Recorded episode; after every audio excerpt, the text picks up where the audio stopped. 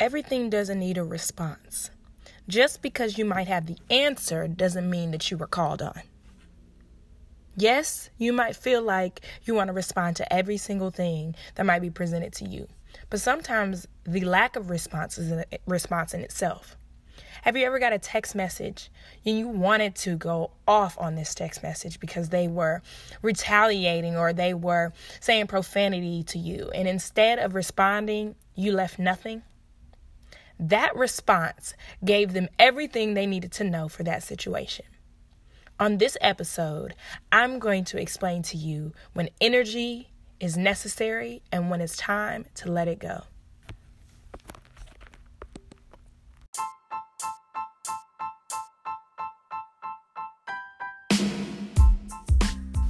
Hey y'all, welcome back to Pocket of Change, the podcast, a motivational speaking platform to uplift and inspire millennials of today. I hope y'all are truly inspired and that y'all want to listen in. So stay tuned. So, how do you protect your energy? I think protecting your energy takes a lot of different strategies. One strategy is um, filtering out the things that you accept and don't accept. So, for example, if you know there's some foolery going on, you don't even acknowledge it. You just let it go immediately. So that means if that's a person, if that's things, if that's a group of things, you just let it go because you already know what it has presented once before. And then another thing that you have to do sometimes to protect your energy is surround yourself with positive energy so you can know the difference between negative and positive energy. Sometimes you don't even realize that you're surrounded by negative energy because you've been around it for so long that it becomes normal. It becomes okay. This is the norm. This is cool. But then you realize, oh, this has been attacking my energy. And so you have to filter out that type of energy sometimes. How do you know if you are the toxic energy or not? I think you really know if you're the toxic energy based off of the response that you get from other people. And sometimes you're a toxic energy in certain environments. Not not that you're a toxic person, but the way that you respond in certain environments could be the reason why you are toxic in the moment. So how do you adjust that? Sometimes you have to check yourself in at the door, check yourself in the mirror and figure out, okay, this is what I need to work on. This is not what is good. This is what are great at attributes for myself. And then other times you don't even realize until somebody tells you face to face, like, sis, bro, you need to get your life, this, that, and the third. Um, I was reading a post the uh, just a second ago that was like, if you can't receive feedback in the spaces that you're in, you will never grow. So, not saying you're a toxic person, but you might be responding the the wrong way. So how do you check up? How do you get your your life together for the next time that you respond? Are you going to continue to respond toxic or are you going to change your behavior so that people do not remove themselves from you? Just like you remove yourself from other people in other spaces, people can do the same thing to you. So you don't want to be that person that becomes the to- toxic waste, the the toxic space that causes people to be like, mm, I'm good on her, I'm good on him. Instead, fix your actions so that people want to be around you. People want to gravitate towards you. People want to um, use your energy. Your energy has to be positive for people to really want to be surrounded by it. Probably another way to measure if you're the toxic person is if every time somebody responds to something, you have a negative response to that response, you probably might be toxic. Not saying you have to be toxic forever, but if every time something happens you have a negative response, why? Ask yourself why. Like question yourself. Why you questioning everybody else and why they doing this and why they doing that? Ask yourself. Uh, there's a scripture that talks about um, if there's a log in your eye, something like that. You have to make sure that you check the log in your eye before you try to um, check the one in the in the other person's eye. By the end of this podcast, I'll try to find the actual scripture. Um, but basically, that's just saying check yourself at the door. Know what you're doing first before you start to blame somebody else, before you start to eliminate other people. What are you doing? What is your life? Get your life first before you try to check somebody else. Taking ownership of your energy will will cause you to know who you are. So when you realize that you've been negative or you've been toxic, apologizing in that space. And it might not be an immediate response of pos- um, of apologizing. But when you notice that you've done something wrong, you've noticed that you've been toxic, you've noticed that you've been negative, fixing it and apologizing to whoever was in the crossfire is what is going to precipitate a better result and not cause you to be as toxic. Because, okay, I've realized I shouldn't have responded that way. My bad. Ooh, let me fix it next time.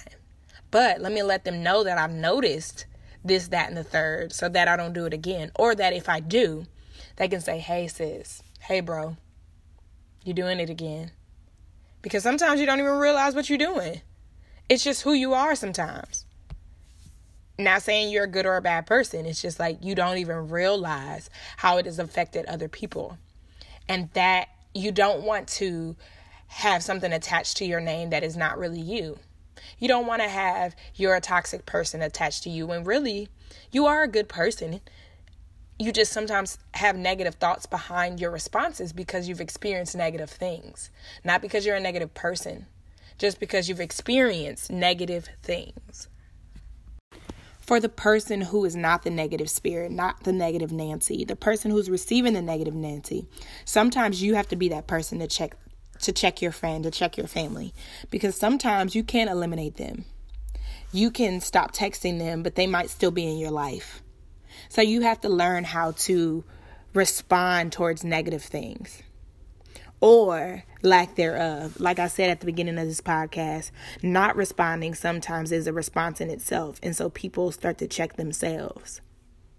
But if people don't check themselves, you have to be able to be there to share with them, um, that's not okay. And it has to come from the most purest place. Um, whenever I talk to my mentees, I usually share with them that if it comes from a genuine place, it is more received than if it's not. So if I have regard for who you are when I share what I share, it's easier for you to receive it. Rather than my neck tight, I'm being rude when I share it. Who's going to be receptive to that? I know I'm not. And majority of people will not be. So when you respond to a negative stimulus or you respond to a negative person, if that is a person that you care about and you want them to fix their actions, you sometimes have to come softer with more regard and more respect than they have given you.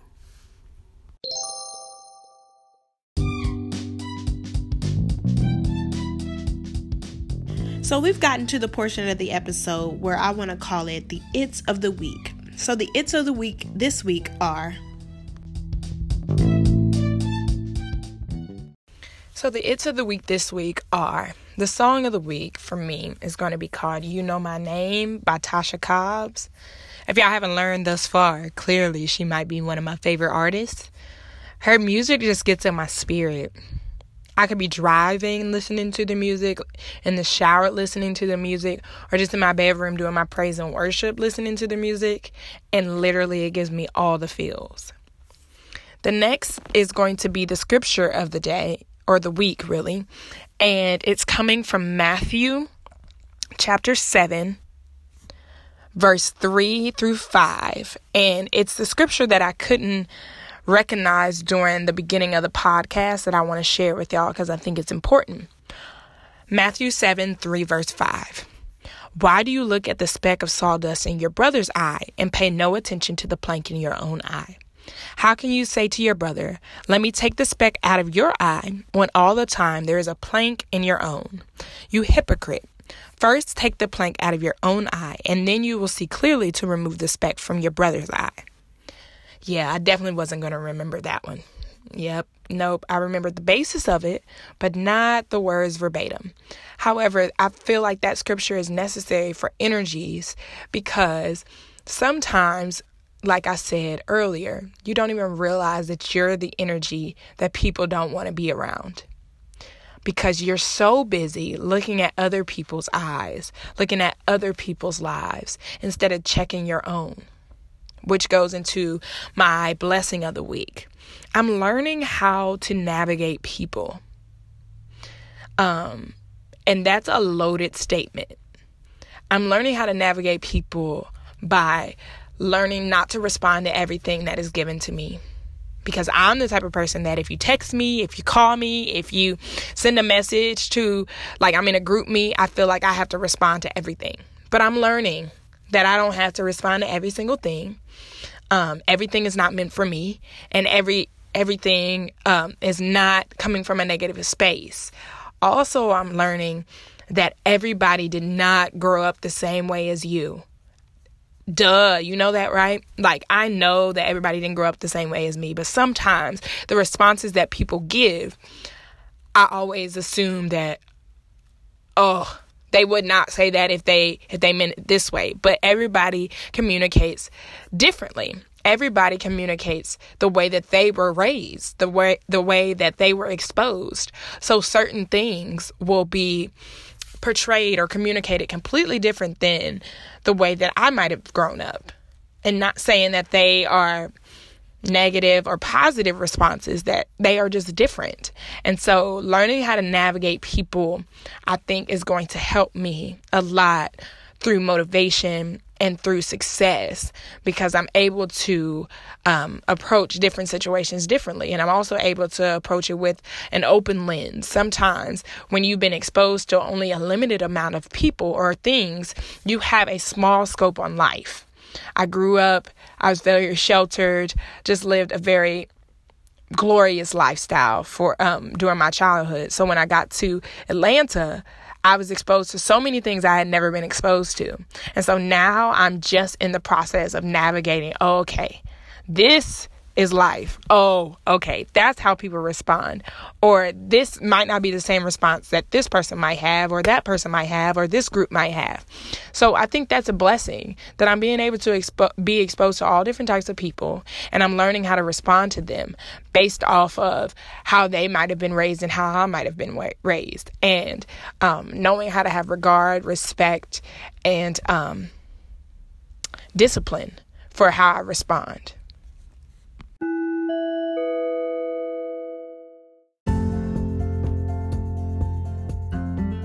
This is the part of the episode called Let's Talk About It, where I talk about anything and everything. Okay, so let's talk about the fact that um, I didn't make an episode for yesterday. I'm so sorry. But I'm going to be as consistent as I can, but I also have to be real with myself. If I am needing to get some rest, then I'm going to get that, y'all. And I recommend that y'all do the same thing. If y'all not feeling great, take a day. If y'all need to recover from something, take a moment. Because I promise you, it will be a better result when you take a break or you take a moment than if you try to force yourself into doing these things that you don't really have the energy to do. Because the product won't be that great.